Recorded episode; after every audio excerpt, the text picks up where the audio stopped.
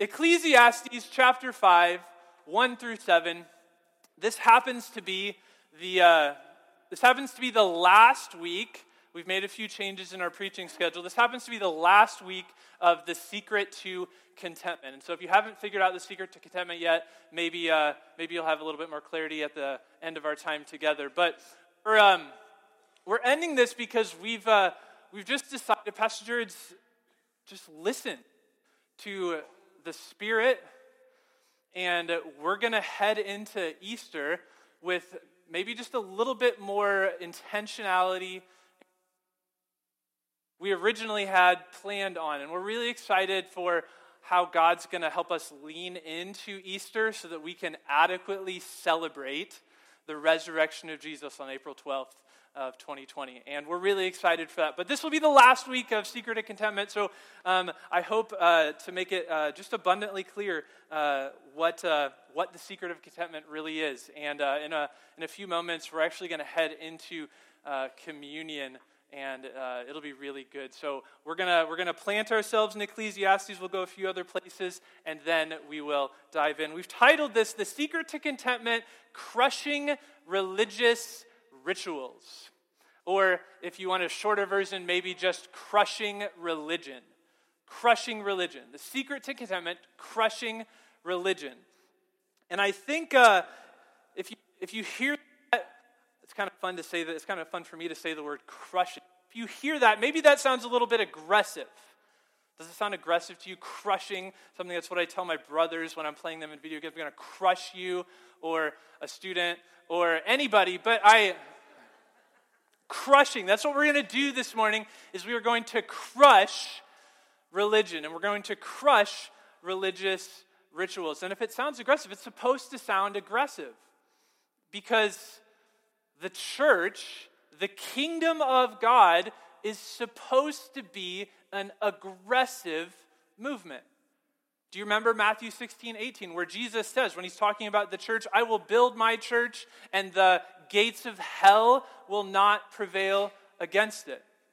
The church was never supposed to be a defensive spectator kind of movement.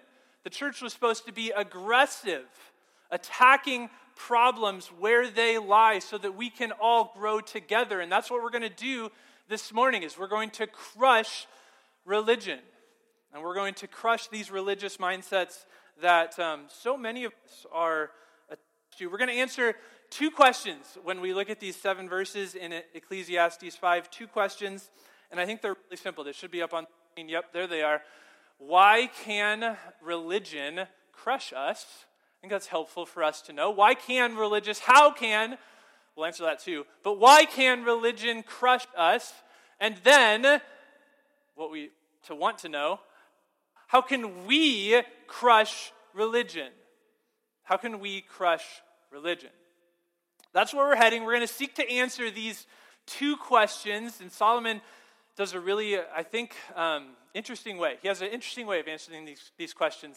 We'll get to that in a moment. But I think it's, I think it's important and helpful to define some terms. When we, when we say religion, what do we mean by, what do we mean by that? Um, I'll, be, I'll be distinguishing in the next few minutes the difference between a religious mindset or religious system and a gospel or grace based system. I'll use gospel and grace as synonyms, and of course, they're not synonyms, but they're attached in a very interesting way. But for the sake of our time together, this is, these are the two terms that you'll hear. Religion, and this is the simplest I can make it, is a system of belief in God that is entirely dependent on your action or inaction. It's entirely dependent on your ability to both do the, the right things, the good things, and avoid the bad things. Okay? Now, a grace based system of living, a grace based system of believing in God is just that a system of believing in God that is entirely dependent on His actions.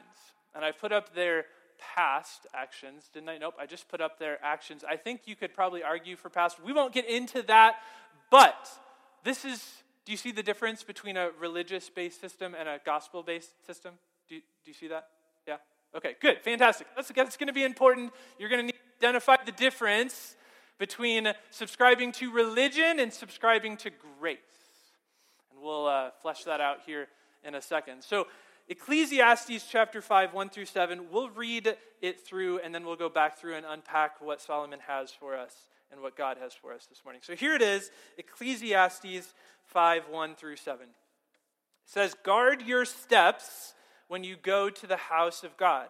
To draw near to listen, that's an important word, is better than to offer the sacrifice of fools. So they do not know what they're, that they are doing is evil.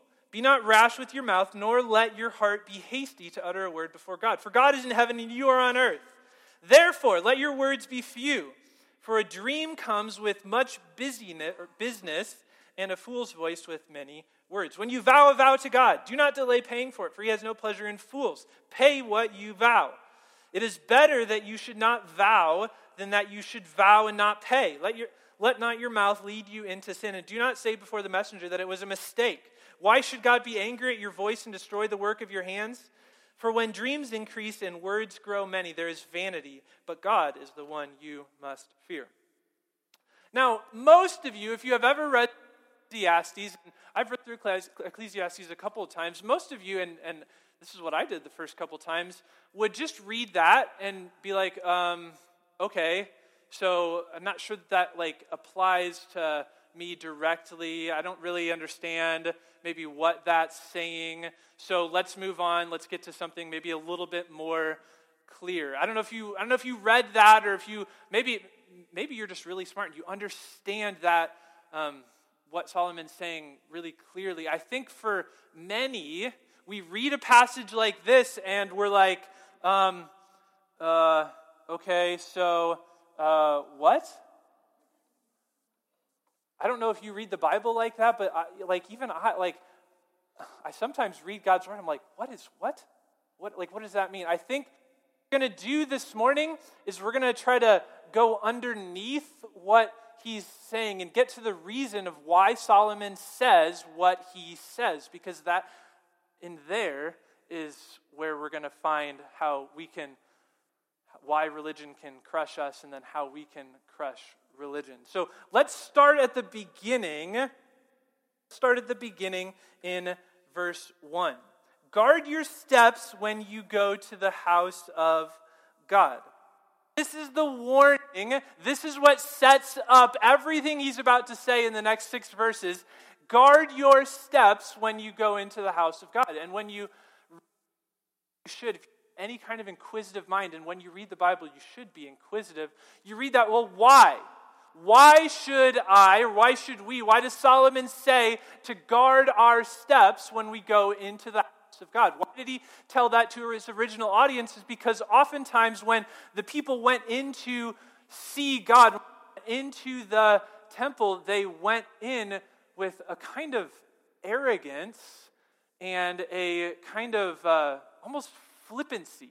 They went into the house of God, and he's going to say here in the next six verses, they did two things primarily wrong.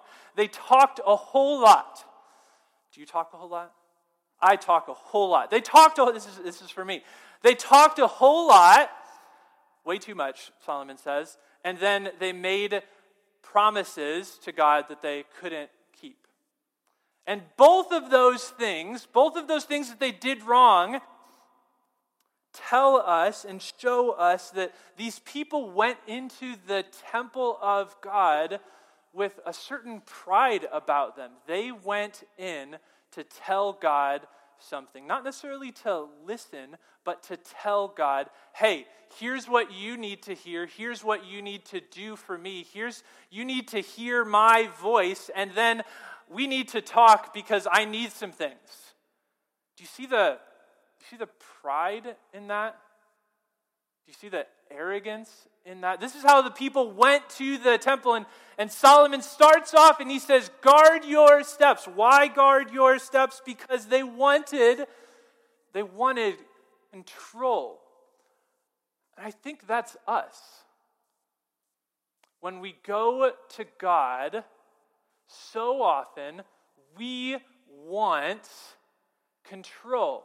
We want to be in control of what happens to us. If you're a type A person, this is really hard for you.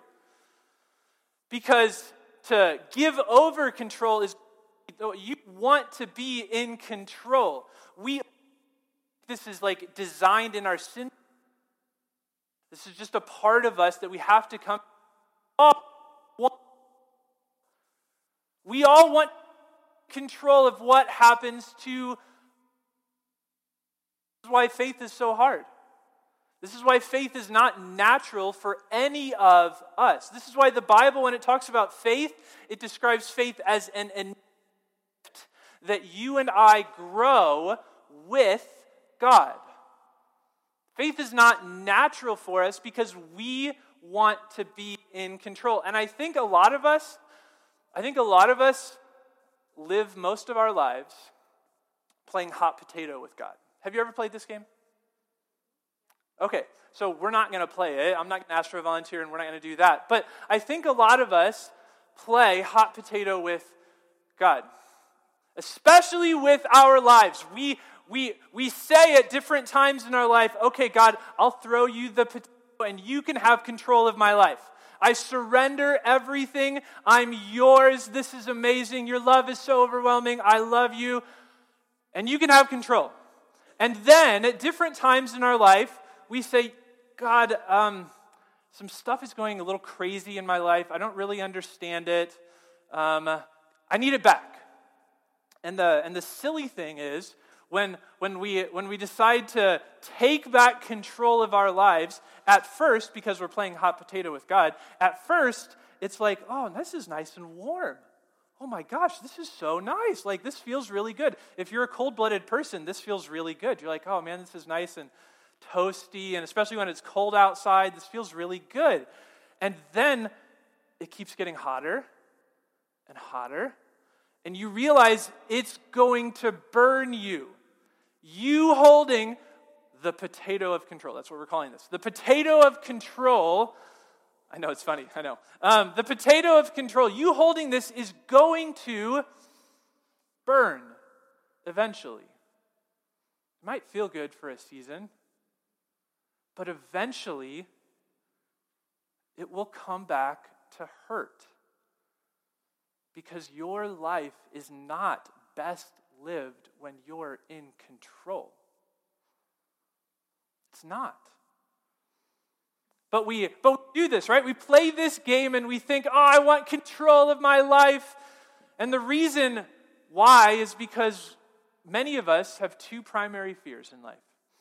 We have the fear of missing out the younger generation, what Generation Z or millennials maybe call it FOMO. Have you heard of this term? fear of missing out. Um, if, you, you've never heard that term, welcome to 2020. But FOMO is uh, FOMO is it's, it's an actual it's an actual thing, right? Like people are. This is why we're so addicted to these, right? This is why most of us never turn these off, is because we don't want to miss out. We don't want to miss out. We don't want to. We don't want like stuff to like we don't want our friends or we don't want things to happen or people try to try to contact us and then for us not to answer because all of us read into it. When somebody like sends you a text and they don't respond for a, a, day what are you thinking? You're thinking like your mind goes crazy. My mind goes crazy. Well are they mad at me? Like why aren't they answering? What's what's going on? This is not right. Like the fear of missing out and we also have the fear of the unknown unknown, my mind goes to Frozen 2 and into the unknown. But I won't sing that for you. But we have the fear of the unknown. We have the fear, and it's real. The reason we want control, the reason we want to hang on to control is because we're not sure if the future, which is unknown, is really going to be good to us. And so we take back control. So we fear the unknown. And have problems changing. This is why many of us have problems adopting change. It's because we're not sure if the change that will lead to an unknown future is going to be good or is going to be what we want. And it's scary. It's scary. We can all admit that. It's scary. Every single one of us, I would imagine, has the fear of the unknown. And so we take back control and we're say, we say, we want to be in charge. We want to be, be in our own lives. We want to be in charge of any aspect of our life. We want that because it's so much more comfortable for a time. These people would go into the house of God and they would do these things because they wanted. Why Solomon says in verse 2, I guess this is the end of verse 1 to draw near to listen is better than to offer sacrifices of fools. did you catch that first part? To draw near to listen. Be not rash with your mouth, nor let your heart be hasty to utter a word before God. For God is in heaven, and you are on earth. That's Solomon's way of putting you in your place. God is in heaven. Everybody look to heaven. Okay? And you are on earth. Very different places. For a, uh, therefore, this is his conclusion let your words be few. For a dream comes with much business, and a fool's voice with many words. Now, what's he, what's he saying? He's saying you talk because, man, this is hard. He's saying you talk because you're a fool. And you're a fool because you think that if you keep talking, God will eventually cave and give you what you want. And he's saying, stop.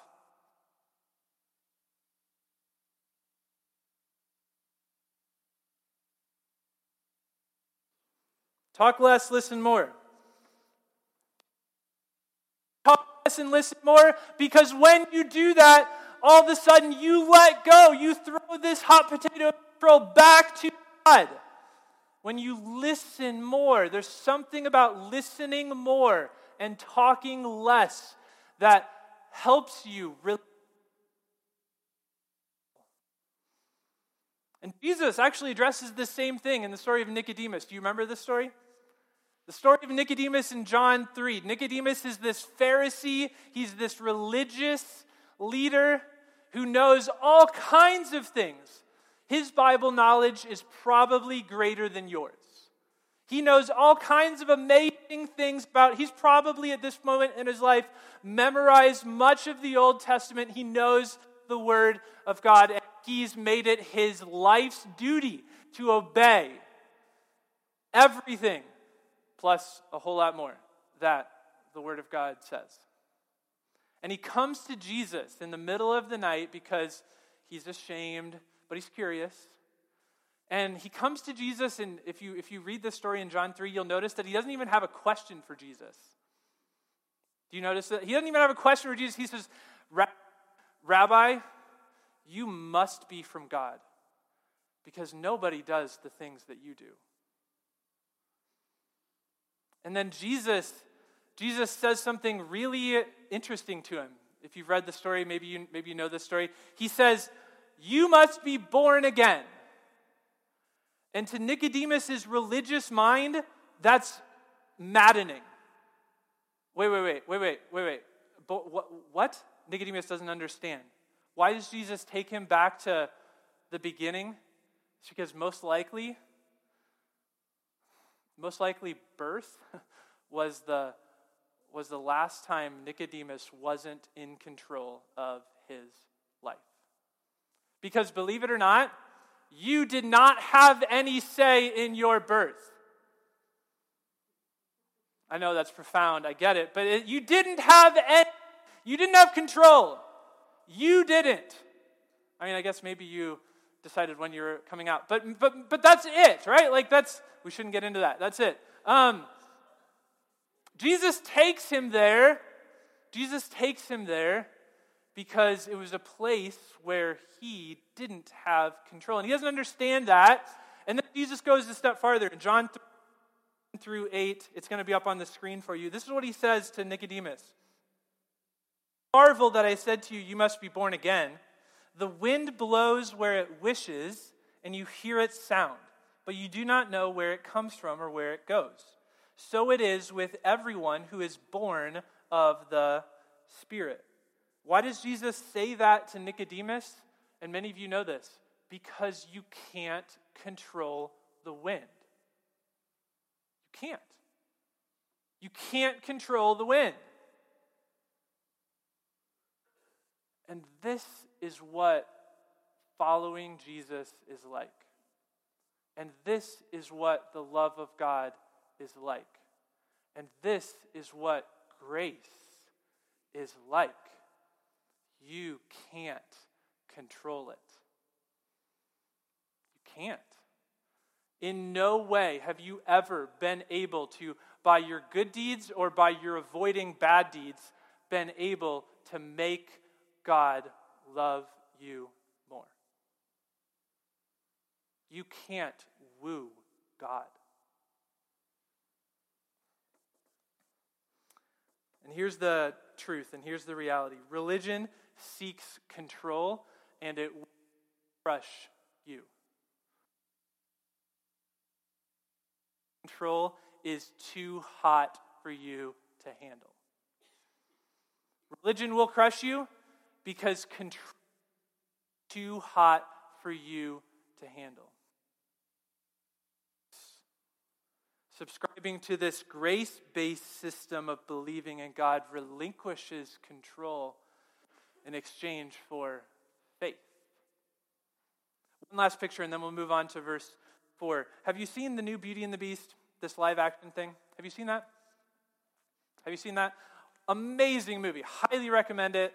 Beauty and the Beast, probably one of my favorite uh, Disney movies. But this new movie of Beauty and the Beast has a new scene actually had a few new scenes, but one of these new scenes was so interesting to me. I don't know if you can picture this if you've seen Beauty and the Beast recently, but Belle finds her way into the beast's lair in the west wing. She finds her way into the beast's lair and she sees the rose. Can you picture this scene? She sees the rose and she doesn't really know what's going on, why that rose is there. And so Cogsworth and Lumiere and Mrs. Potts find her in the beast lair. And at first they're like, hey, you need to get out. He's going to get really mad. You should not be here. And then she asks about the rose. Well, what's going on? What's the deal with this rose? And, and, and they tell her. Lumiere tells her, well, see, there's this uh, enchantress, and she did this thing because we were bad. And so now, um, uh, when all the rose petals fall, then uh, she's going to, we're going to be stuck inanimate objects, all of us. And uh, unless, unless something happens. And she's like, Well, how can I help? And at that moment, Lumiere is so interesting. I, I, I wish I could just show you this, this scene. At that moment, Lumiere is about to tell her, Here's how you can help. You need to fall in love with the beast. Do you know this story? You, you need to fall in love with the beast, and then we'll turn back into humans, and it'll be amazing. But he doesn't even, he's not able to say that because Mrs. Potts interrupts him. And he said, and Mrs. Potts tells Belle, no, that's not for you to, that's not for you to bother yourself with. It's okay. And why? Why does she say that? Why does Mrs. Potts interrupt? Because Mrs. Potts knows something that you probably know that you cannot control love. You can't. You cannot. We cannot coerce God into loving us more because we've done the right things and said the right things and avoided the wrong things. You and I cannot coerce God. But it's so easy to think we can. And every time we pick up this hot potato of control, that's what we're saying. So that we can have the control, so we can cope. Not how the love of God works. Verse 4, we need on. Verse says, let me turn back to it. Um, wrong way. Verse 4 says, When you vow a vow to God, do not delay paying for it, for he has no pleasure in fools. Pay what you vow. It is better that you should not vow than that you should vow and not pay. Let not your mouth lead you into sin, and do not say before the messenger that it was a mistake. Why should God be angry at your voice and destroy the work of your hands? For when dreams increase and words grow many, there is, maybe you've heard this word in Ecclesiastes before, vanity, meaninglessness. But God, this is the conclusion, but God is the one you must fear. Why does Solomon give this warning about how we should use our mouths when we go into the house of God? Is because we can be so, you know this to be true, we can be so flippant and arrogant with how we use our words. We can be so arrogant to think that we know right. We can be so arrogant to know that we know, we think we know what is best for us. We think we know what our soul ultimately needs. Solomon says, no, no, no, no, no, no, no. No, no, no, no. Talk less, listen more. And then when it comes to making promises to God, you've made a promise to God, right? Like, like surely everybody has. God, will you, uh, will you, uh, will you, maybe this was you as a teenager, teenagers, maybe this is you right now hey, would you help me get an A on this test I didn't prepare for or study at all for? Um, and if you do, I will go to church more. I will read my Bible once this week instead of zero times, and I will. I will do that for you. Like, we've all made promises like that. I've made. Solomon said, maybe, maybe, uh, maybe there's a better way. Why? Why? This is getting underneath why is he saying these things? Why, why do we have such a flippancy with our words? Why do we make all these promises we can't follow through with? And that's the truth. It's really hard for you and I to follow through. There's two realities we need to come around, and we're heading to communion here in just a come around this morning. And it's religion or religious ritual will never provide us with the lasting satisfaction our soul longs for. You subscribing to a system of belief where if you do the right things and avoid the wrong things, then uh, you're going to be at peace and contentment will be yours. The secret of contentment is for you to control your own destiny. No, that is not the truth. That is not how we pray you live your life. The second reality we need to come around is we aren't that good at following through because the satisfaction of control is temporary. Holding the hot potato, it's, it's going to feel good for a little bit, but eventually it's going to burn. We aren't that good at following. Why? This is why New Year's, do you make New Year's resolutions? I know we've talked a little bit at, at, the start of 2020 about resolutions and not resolutions, and, but this is why when we make goals or set goals or New Year's resolutions, oftentimes they don't last. Mine don't last. Can I just confess that before you? So many times my resolutions don't last because I have these like grand ideas. I want to do this and I want to I want to get healthy and I want to stop eating Actually, I've never said that. I don't, I don't diet. But I've, i I, want to stop doing this. I got convicted right there. Um, I want to, um, this is why New Year's resolutions don't last, is because we, we struggle with the follow through.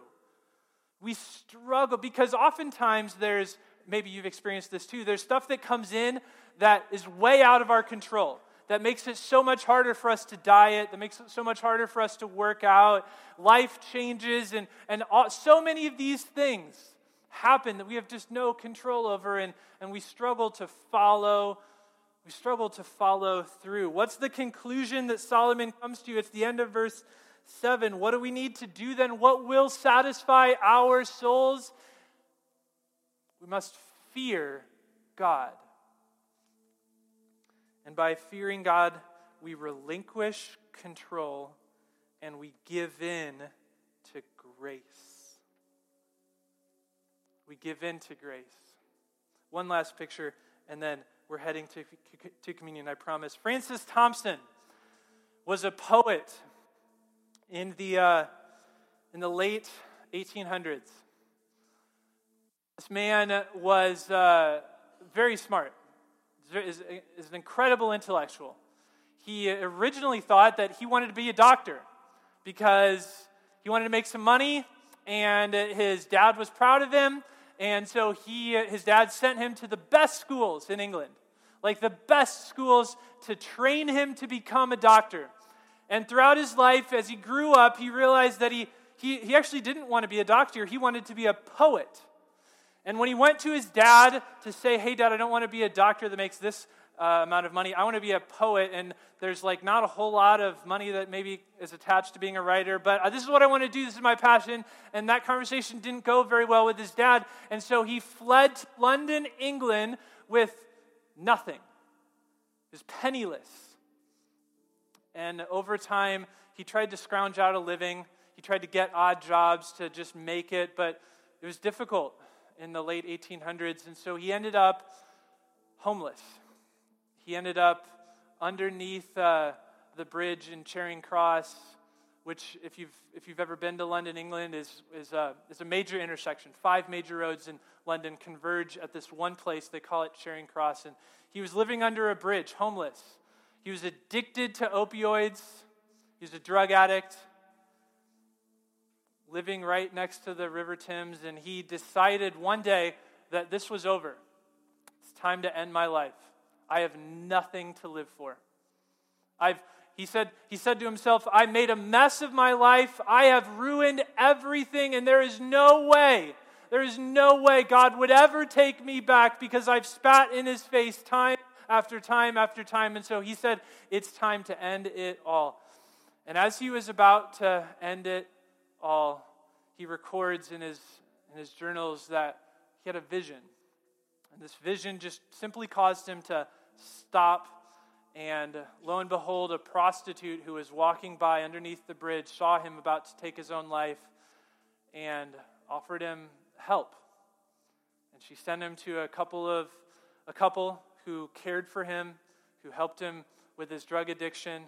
And it was in that time in Francis's life where he realized that the grace of God doesn't begin when we get our life together. The grace of God doesn't begin when you stop doing the wrong things, the things that you and I probably know we shouldn't be doing and saying. The grace of God doesn't Jesus isn't up at the top of the pit that we all find ourselves in, waiting for us to get to the tops, and then he'll love us, and then he'll help us, and then he'll show us grace. No. The grace of God is found when we're in the gutter. The grace of God is found at our lowest point. And Francis realized this, and it caused him to write this poem. I want to read for you just a little bit this poem called Hound of Heaven. The, at the time, the, the of poetry, Brit, the Bishop of London said it was one of the most tremendous poems ever written. Critics of the this is one of the most wonderful lyrics in the language, and the Times of London declared that people will still be learning this poem, The Hound of Heaven, 200 years after.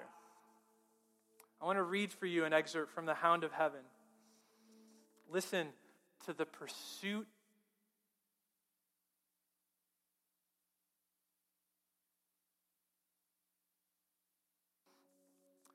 Francis says, I fled him down the nights and down the days. I fled him down the arches of the years. I fled him down the labyrinth ways of my own mind and in the mist of tears. I hid from him and under running laughter. From those feet that followed, followed after. But, listen to how he pursues God, or how God pursues him. But with unhurrying chase and unperturbed pace, deliberate speed, majestic instancy, they beat, and a voice beat, more instant than the feet, saying, All things betray thee who betrays This is what religion refuses to accept, and this is what the gospel rejoices in that God pursues us. If you let it, religion will crush you. But how do you crush religion? You give in to grace. You talk less, you listen more, you be careful with your words, and you feel. Let Him have the control of your life once and for all, never to be taken up by you again. Celebrate communion. We're coming around a table, supper, and it's our way of remembering and reminding ourselves that our salvation is not dependent on our action or inaction. The fact that you are a saved person is not because you're awesome, it's because He is awesome. And we take communion, we remember because we come around a table and we look at the elements. We look at his broken body symbolized in the bread, and we look at the cup symbolizing his blood poured out for you and for me, and we realize that we don't have and we don't want the control. Instead, we want to give in to grace and let the grace of God define every word we speak and every choice we make in the next seven days and every behavior we choose because we trust Him, because we know He's good. So, in a moment, the ushers are going to come forward and we're all going to receive the elements. You're going to get two cups stacked. One's going to have a little cracker in it, another's going to have the juice. Please take this at whenever you're ready. And then after you're after you're done, we're going to invite you to stand and sing with us. But we do need to make one clear one clarifying point is that this this is for people who believe in Jesus. This is this is for Christians. And if you're a person who doesn't yet believe in Jesus, again, we're so glad that you're here. And you can resolve that right now. You can have a conversation, you can begin a conversation with Jesus that will last a lifetime. And you can call on Him as your Lord and Savior to save you from your sins. You can do that and participate in communion with us. But this time is this time is for people who believe. This time is for those who have chosen to hedge their life on the broken body and shed blood of Jesus. Not their own bodies, not their own blood, but, th- but His. And we invite you, if you believe in Jesus, to enjoy, savor, give in to grace, the grace of these elements this morning.